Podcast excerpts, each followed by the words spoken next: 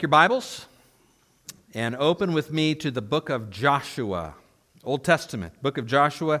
We're going to be looking at chapter 14 this evening. Joshua chapter 14. We're going to be looking at Caleb tonight, Caleb's uh, life, and hopefully gleaning some uh, great insight from his life and uh, just asking God that He would help us to see that, help us to apply it, help us to grow in it. So let's take another moment and just go before the Lord in prayer and ask that his, this time of uh, studying His Word would be blessed. Would you join me? Father, we come before you again, just now opening your Word. And we realize that it is exactly that. It is your Word. And we need to hear from you. We need to hear from your Word. We need to understand your Word. And we need to apply your Word.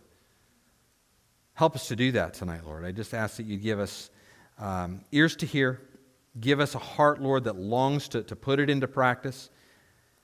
And help us, Lord, to take out of our time of Bible study tonight everything that you have for us. And we ask it in Jesus' name. Amen. Amen. Joshua chapter 14. Well, Caleb, he stands out in the scripture as a great hero of the faith for us. He really does. Uh, think about it this way Caleb, he was born a slave. He was born a slave in Egypt, and yet he died a hero. In a similar way, we were born slaves, right? We were born slaves to sin. And yet we have the opportunity to leave that life behind, that life of, of Egypt, if you will, that life of slavery, of hard labor.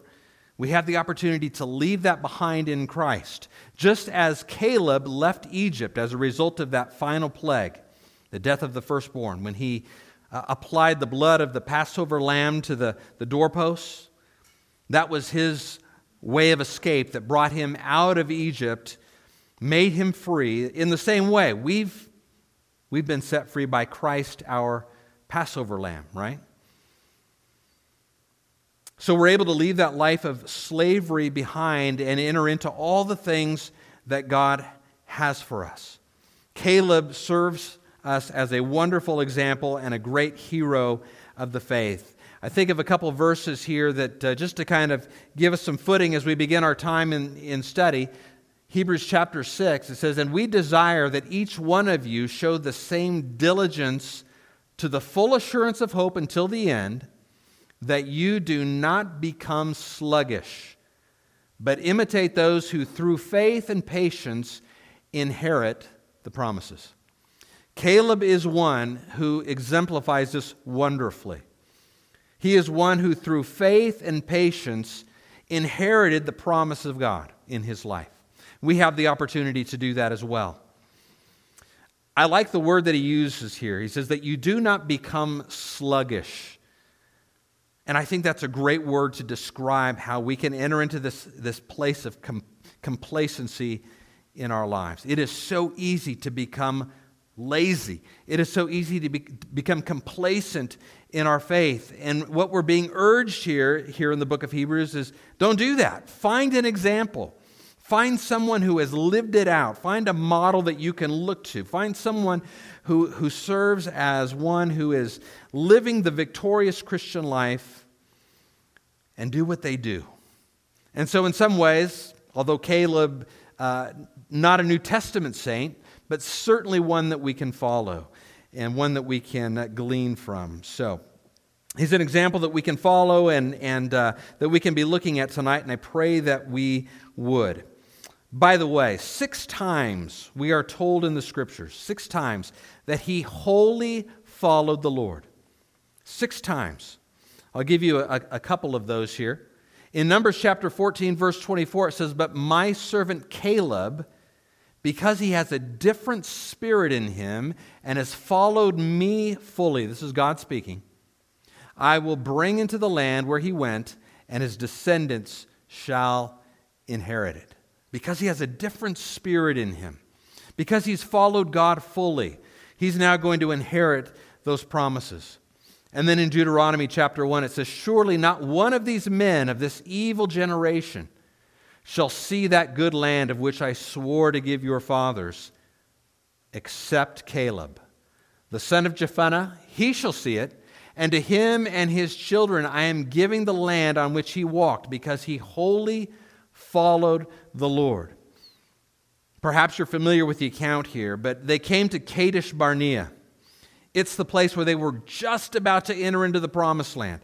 And they send out 12 spies, right, to, to spy out the land, to see what they're up against before they cross the Jordan River and inherit the promises of God. And you, you know the story.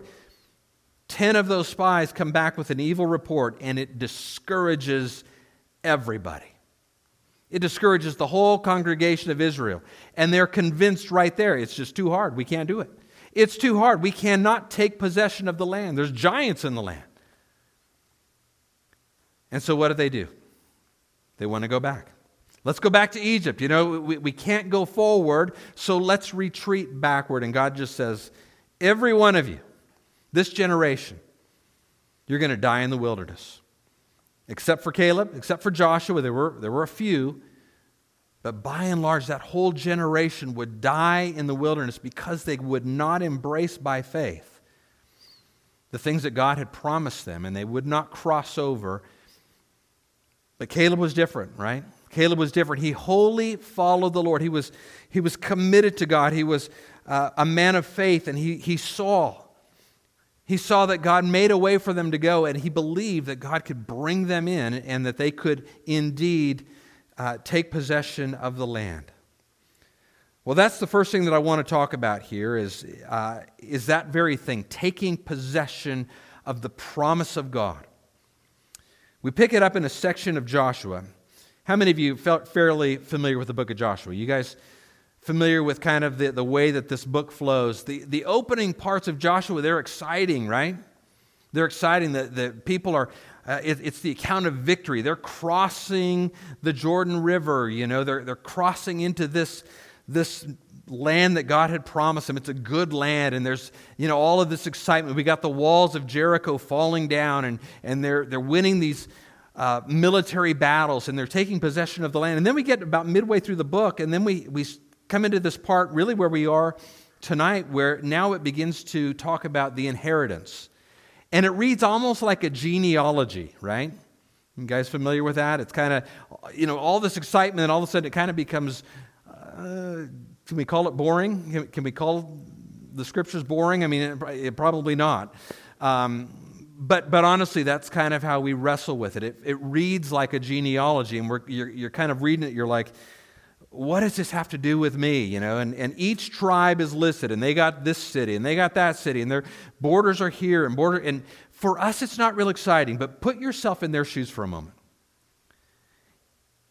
If you were in that tribe, guys, you would be sitting on the edge of your seat. It'd be like, uh, you know, reading the will from your wealthy grandfather who passed away, and you're like, what, what did he leave me? You know, what did he leave me? What, what's in it for me? What, what, what am I going to inherit? And that's what these sections are about. So let's read the opening five verses there, and then we'll come back and talk about it. Joshua 14, chapter, or I'm sorry, Joshua 14, verse 1. These are the areas which the children of Israel inherited in the land of Canaan, which Eleazar the priest, Joshua the son of Nun, and the heads of the fathers of the tribes of the children of Israel distributed as an inheritance to them. Their inheritance was by lot. Make a note of that. Their inheritance was by lot, as the Lord had commanded by the hand of Moses for the nine tribes and the half tribe. For Moses had given the inheritance of the two tribes and the half tribe on the other side of the Jordan. But to the Levites he had given no inheritance among them. For the children of Joseph were two tribes, Manasseh and Ephraim. And they gave no part to the Levites in the land except cities to dwell in, with their common lands for their livestock and their property. In verse 5, as the Lord had commanded Moses, so the children of Israel did, and they divided the land. So there's a lot of details there. It deals with the Levites and the fact that the Levites were not given an inheritance, they did not have a, their own portion. Um, because the Lord was their portion. Uh, it deals with the tribes that stayed on the other side of the Jordan. Um, but the main thing that I want us to see about this section tonight is that we're looking here at the tribe of Judah. That's kind of where we find ourselves here. And the, the thought is, is that God is giving them this land, but it was given by Lot. They received possession by Lot. What does that mean? Here's what I want to tell you this was not like a gold rush where everybody was racing into this new land, this good land, and staking a claim. I claim this for myself. That's not how it worked. God gave them a possession, it was predetermined by God. Let me say it differently God is sovereign. God is sovereign in our lives, and He's given us our lot in life. Think about this. Think about how this applies to you today. You didn't choose your parents, God was sovereign over that. You didn't choose your parents, you didn't choose where you were born, what nation you were born in, what city you were born in, or the time in history that you live. You didn't choose your gender. You didn't choose your race. You didn't even uh, choose the type of upbringing that you had. God was sovereign all of those things. God was working behind the scenes, putting all of those things into place, and you inherited them, in a sense, by lot. Now, understand this for a moment that this land was not necessarily all equal. Some tribes they might have gotten a better possession. I mean, that's just the honest truth. Can we, can we look at, at, at, our world today and say that that's not how it is? Your life is different than the person sitting next to you. The things that you inherited, the way that, that God has worked in your life, it's different than someone else. And if we, if we start looking around, we might say, well, wait a second, this isn't fair. How come they got this and how come they got that? And again, there's a mystery to this. There's a, a divine mystery to how all of this works in God's sovereignty. But just understand this they didn't get to choose it, they were given it by lot. God was sovereign over this, and He is sovereign over our lives as well. Now, imagine this. What if we got to choose? What if, what if it was up to us? What if it was up to them to, to get, you know, find, find their spot? Can you imagine the competition? Can you imagine they, would be pushing one another down to try to get the best place, the place with the best water? That was obviously very key in this time. And so they'd be competing with one another and, and trying to overtake one another to get the better part. But instead, they could just rest in God's sovereignty and say, This is what God has given me.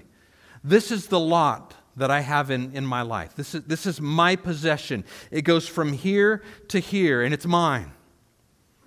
And that's kind of what I want to talk to you about because what we see Caleb doing is taking his lot, taking his possession, and he makes the most of it. Human nature is such that we just aren't satisfied. As, as human beings, this is something we really, really, really struggle with. I mean, it's so easy to compare ourselves with, with others and, and look at those that have it better than us or have more than us or whatever, and, and to be jealous of them or to covet what they have. And we can certainly understand that, yes, this would be common in the world, but guys, it's common amongst believers as well. It's common amongst God's people as well. We are constantly comparing ourselves with others. For, for pastors, this is a big deal. This is a big problem for pastors. One of the common things that happens at, at pastors' conferences, you know, you get all these pastors together and they, they start talking about, yeah, my church, you know, we're running about 500 right now. Got about 500 folks, you know, and, and, and everybody else is, is there, you know, well, we're doing this and well, we're doing this. And, and, and there's this constant, you know, kind of trying to, you know, level up here and see where do I stand? You know, where, where do we, we stand here?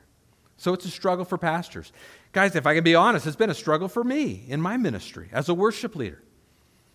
About 10 years ago, 12 years ago, I recorded a CD, and, and you know what? I, I just, I, I, was listening to, to uh, artists back then, you know, and, and I would hear these incredible soaring voices, you know, these tenor voices just and I'd be, man, if I could, if I could just sing like that, you know. But that's not the lot God has given me. I don't have this big soaring voice. I can't, you know, hit all these high notes or, or whatever, like, like the guys you hear on the radio. But this is the lot that God has given me. Just to have a, a simple voice and, and to lead a, a simple congregation in worship. Comparing brings despairing. Comparing brings despairing. It really does. Instead of looking around at, at, at, those around you that might have a greater gift or greater possessions or whatever it may be, instead of, of comparing yourself to them, take possession of what God has given you. Take possession of what God has given you and cultivate it. They're taking this land, and, and they, they're, they're, they've got this land there, and it's theirs to take. They've got a border. They can only have so much, can't have more. They can only have what God's given them, but what He has given, they can now improve it.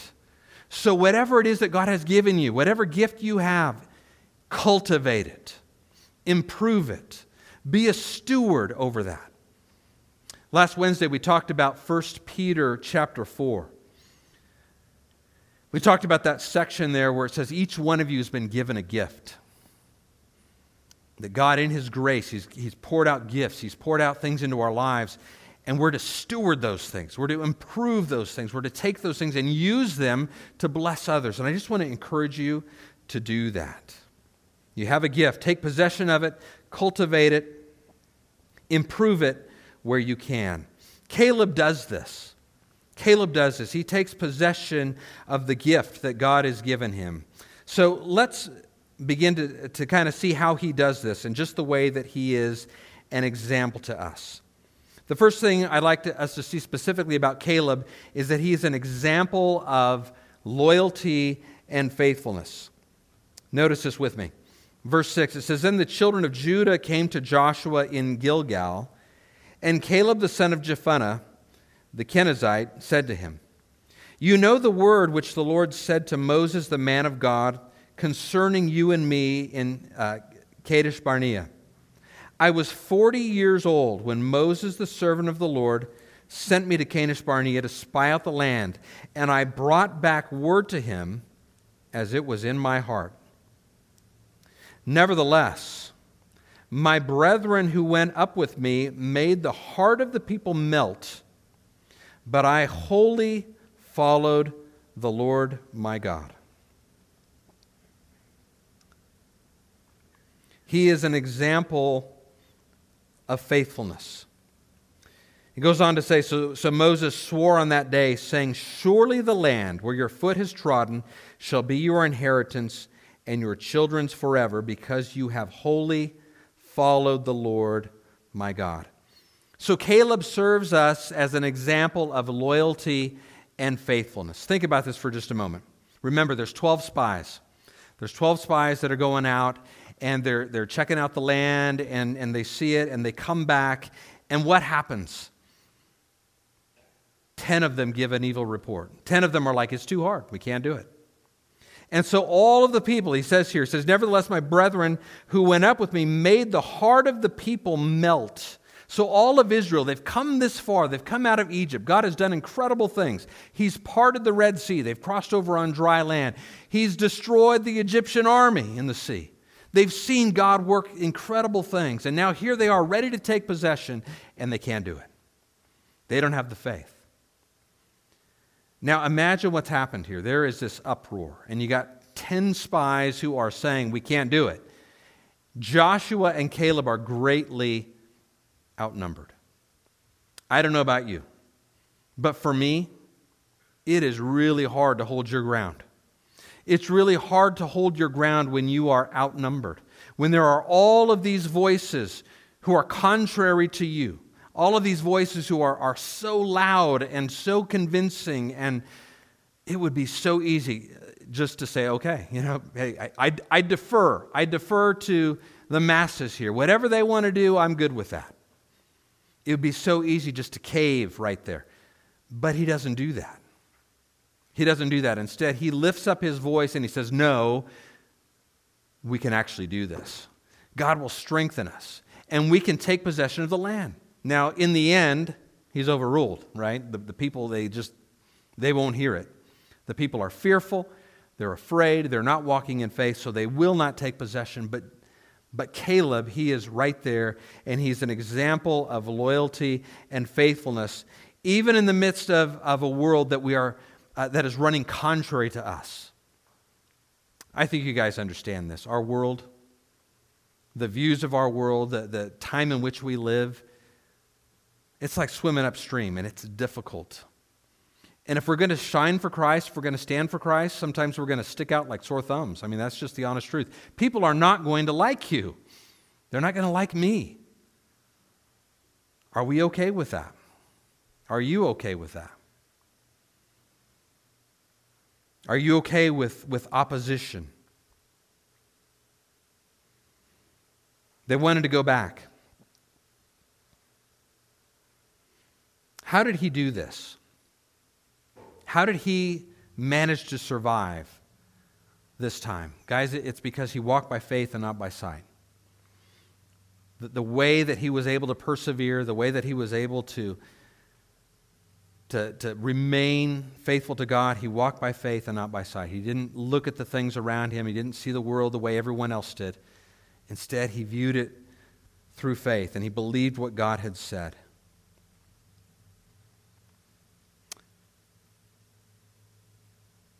The next thing I'd like us to think about is that he is an example of suffering. He's an example of one who endures difficulty and endures hard times. Again, think about this. Uh, let's see, let's pick it up in verse 10. It says, And now behold, the Lord has kept me alive, as he said, these 40 45 years. Make a mental note of that. 45 years. Ever since the Lord spoke this word to Moses while Israel wandered in the wilderness. And now here I am this day, 85 years old. This is truly remarkable to me. I don't know if I'm going to be able to communicate it well. I, I pray so. But this is just amazing to me. Caleb wanted to take, and, uh, take the land right then. Joshua wanted to take the land right then. The people didn't. And so what happened?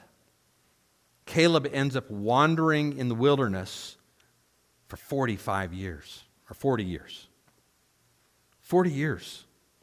Think about that. This was not, not his idea. I mean, if there was ever an I told you so moment, I mean, think about what he lived with here. Think about his life just ebbing away when he's thinking, man, I could be right now having some, some milk and honey. I mean, the land is flowing with it, but here we are in the desert.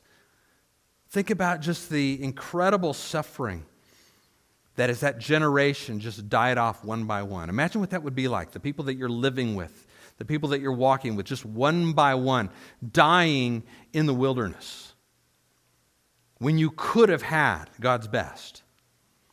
And there they are. And He is suffering with them, not because of His choice but because of the faithlessness of the people. And sometimes, guys, that is, again, our lot in life. Sometimes you have suffered, or you will suffer, because of other people's choices. It's not right. It's not right. It's not fair, but it's real. And, and probably all of us can think of examples where that's true in our lives that you have suffered, that you have gone through hardship because of someone else's mistake, someone else's sin, someone, uh, someone else's poor choice. And you've had to endure suffering. Caleb endures it for 45 years. You might think, well, surely he's this bitter old guy by now, right? No. How, how did he avoid being bitter at this point in his life? Again, he kept his eyes fixed on things above. I think about Billy's message from Sunday there in Colossians to set your affections on things above, not on things on the earth. How, how did Caleb endure this time of suffering? Because he remembered the promise. He's looking ahead to the promise. His, his affections, his mind, the, thing, the things that he has his life set on are eternal things.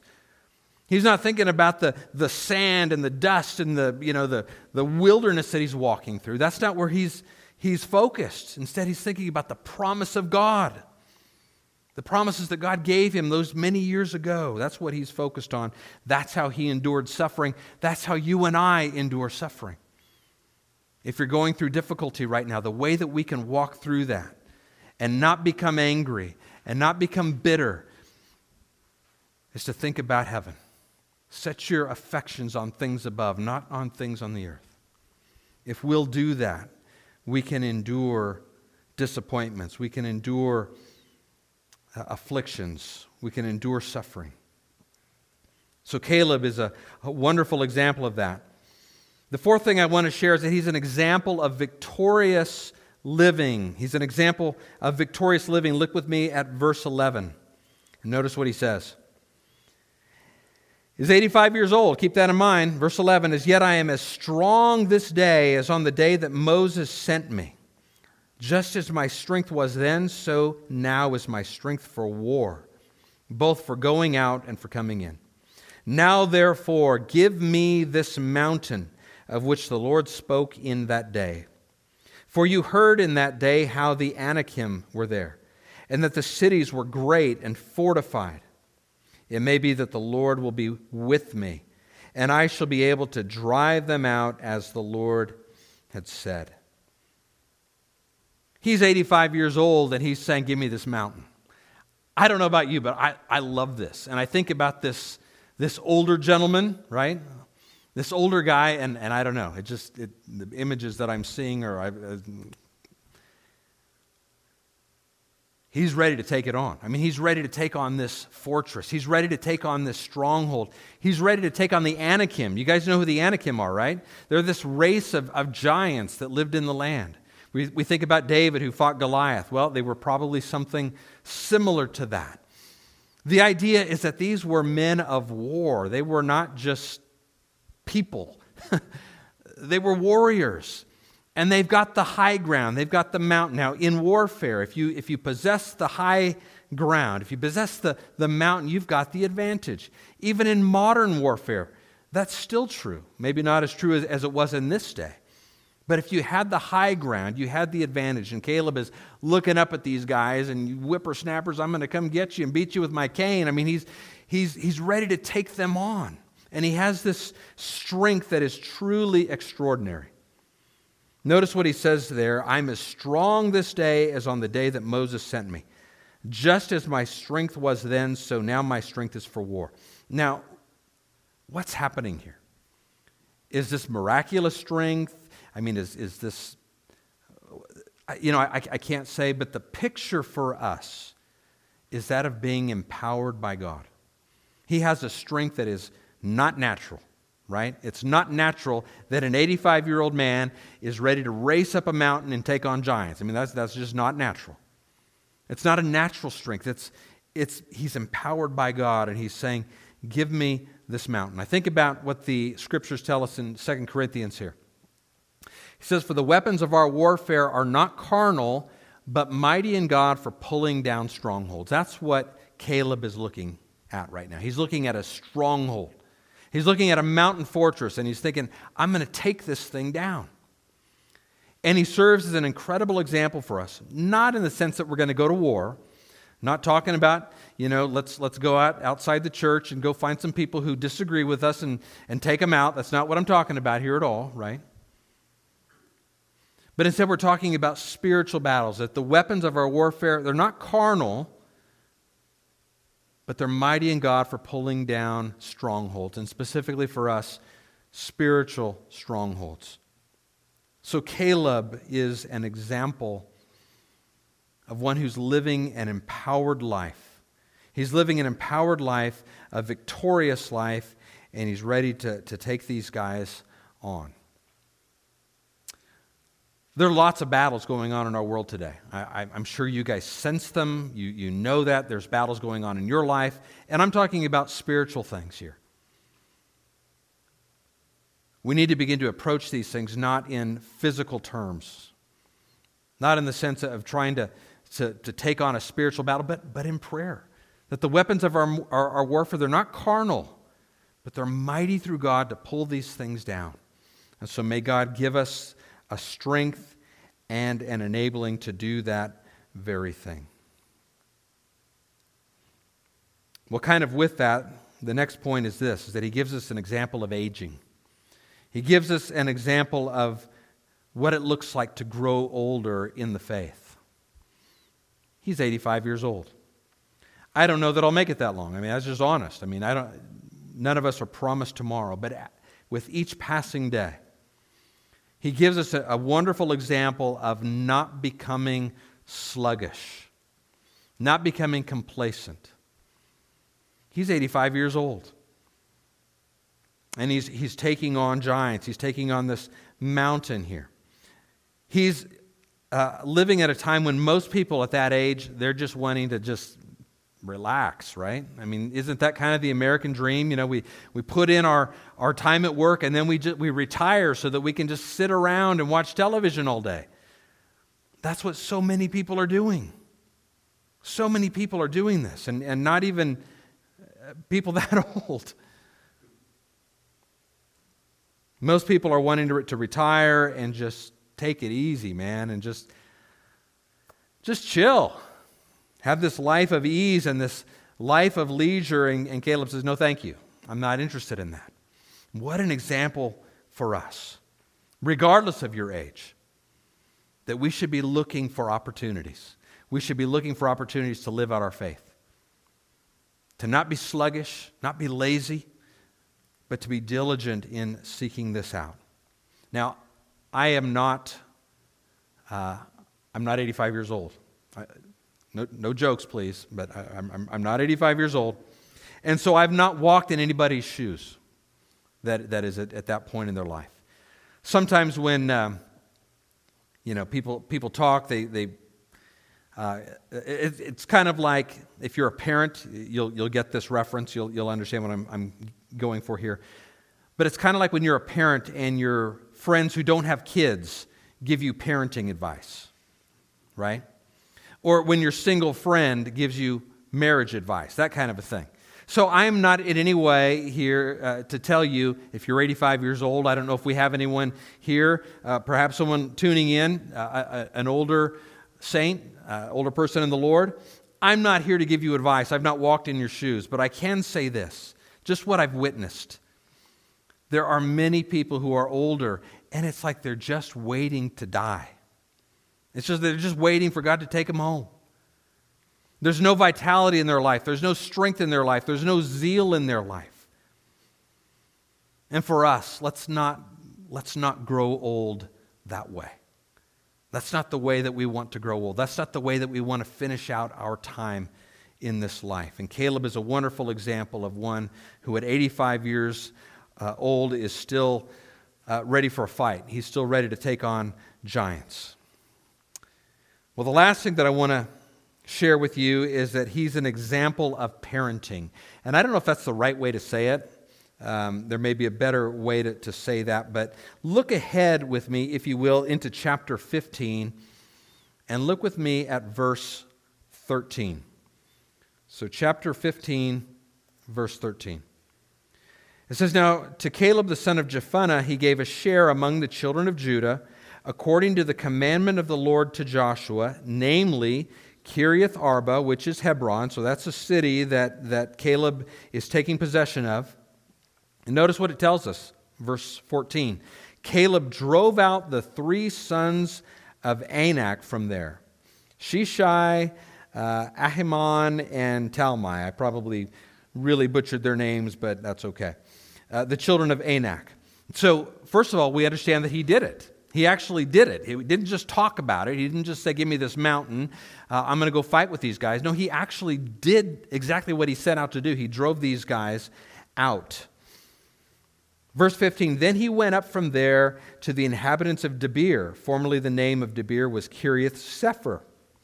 And Caleb said, He who attacks Kiriath Sepher and takes it, to him I will give uh, Achsah, my daughter, as wife. Interesting. So he has a daughter. And he says, Here's how I'm going to marry my daughter off. I'm looking for someone who will go up to this uh, Kiriath Sepher uh, and take it, be victorious. That person I'm going to give my daughter to. Now, what does this mean for us? Well, I have three daughters. I have three daughters, and uh, they're still young. My oldest is 11 years old, so they're not at this age yet of dating or any of that kind of stuff. Um, but it's coming uh, for me. Um, I have three daughters, and I'm going to be extremely picky about the, the boys that, that are, are going to be able to court them. Um, and by the way, I, I, like this idea of arranged marriages. I don't know any of you guys. I mean, um, obviously in our culture, that's not where we're at. But uh, I'm, I, hey, I'm, I'm okay with that. You know, uh, so he, he has an idea. I, am looking for a, a man of faith. I'm looking for a man of faith. And, and so he says, here's the deal. The guy who will take this city, who will attack this city and take it, that's the one that I'm going to give my daughter to. And so, just in the sense of parenting, think about this with me a moment. I'm looking for, for men for my daughters who are men of faith. I'm not talking about the, the boy who was just raised in a Christian home and, and whatever. I'm looking for the one who's going to demonstrate his faith. That's the kind of guy that I'm, I'm going to say, you, you, can, you can marry my daughter. Or, daughter, you know. That's the kind of guy that I'm, I'm willing to give her away to. Is the one that, that is, is not just going to talk about his faith, but the one that's going to go out and do it, the one that's going to go out and take a city, and, and walk in that kind of bold faith and actually live it out. That's what I'm looking for as a parent. That's the kind of young man or uh, the kind of man that, I, that I'm willing to, you, you, can, you can marry my daughter. Right? So notice what, what, what happens here. So Othniel, Othniel, the son of Kenaz, the brother of Caleb, took it and he gave him Achsah, his daughter, as wife. So here we have Othniel. Now, does anybody recognize that name? Anybody, that name sound familiar? Book of Judges. He's the first judge in Israel. Here's a godly man. Here's a godly man who is walking out his faith. And he says, I, I like, I like your idea, Caleb, and, and I will do it. I'm going to go take this city so that you will give me your wife. Or, I'm sorry. That's a different story. Different story. So that you'll give me your daughter, and then he's going to have this legacy that he leaves behind. It's going to be a blessing, right? For the people of Israel. Othniel is going to be a godly man who's going to judge Israel, and it's going to be a good thing. So, the idea here that, I, that I'm trying to tell you is that it's Caleb's life, he, he, he lived it out in his youth, he lived it out in his, in his 40s when he went as a spy and he spied out the land. He was wholly committed to the Lord. He walked in the wilderness, he suffered in the wilderness all those years, right? For, for a, a choice that he didn't make. He endured that time. He takes his possession. He lives victoriously. He gets the city. But it doesn't end with him. He leaves a legacy.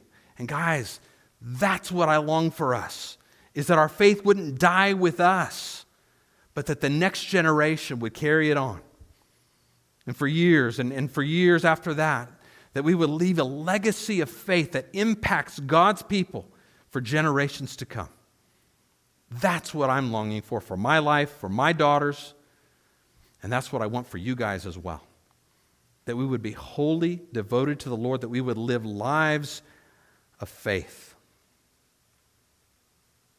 So, in closing tonight, Caleb's success was not about his physical strength, it was about his devotion to the Lord. His success was because of his faith in God. Because he believed God, he believed the promises of God, and he held on to that promise for years and years and years, even when it was difficult, Even when people were, were dying all around him, he, he maintained his faith and his devotion to the Lord. 1 John chapter 5 verse 4 for whatever is born of God overcomes the world and this is the victory that has overcome the world our faith. Guys if we will believe God if we will trust him if we will walk in, in, in devotion to him and in loyalty with him then we will be overcomers. Just as we're talking about Caleb being an overcomer Someday, someone will, be able to talk about your life as, as a person of faith, as, as an example of the faith, as someone that they can follow and, and model their lives after. Romans chapter 8, verse 31. What then shall we say to these things? If God is for us, who can be against us? Is that true? If God is for us, then who can be against us? And then just a few verses later, it says this in Romans 8 37. Yet in all these things we are more than conquerors through him who loved us. It's not our strength, it's, it's through him. It's through him who loved us. But more than conquerors. Not just conquerors, but more than conquerors. That's how Caleb lived. He wasn't just a conqueror, he was more than a conqueror. And that's the example that he is to us and we have the opportunity to walk in that same kind of victorious faith that he had. Amen? So let's close in prayer and ask God for that. Father, we come before you tonight, and I, I just want to say amen. Lord, would you cause us to be victorious in you? Would you cause us, Lord, to walk in your strength? Would you cause us, Lord, to live it out and, and, and for it to be evident to everyone around us that we wholly follow the Lord, that we're completely devoted to you, that we're not holding anything back. Cause us, Lord, to be victorious. And by faith, Lord, to pull down strongholds in your name. And then, Lord, just a, a prayer for us as we age. I just know how quickly our, our lives vanish away, Lord. They're here for a moment, then they're gone. They're like a vapor. In one moment, we're young and we're in our teens or, or 20s, and we, it seems that we blink our eyes and, and we're, uh, decades have passed. Lord, help us to age with this same kind of vitality, the same kind of determination, Lord, not to become sluggish, not to be lazy, but, Lord, to, uh, to grow in this with each passing day. And then, Lord, to leave a legacy that our children behind us or those that we minister to, maybe, maybe not our own children, maybe just the, the lives that we touch as we go through life, that they would in turn follow you and walk with you and be that example. So, Lord, I'm asking that you work that in me and everyone here and those tuning in online, Lord, that we would be more than conquerors in Christ. And we ask this, Lord, in Jesus' name. Amen. Amen. Well, let's.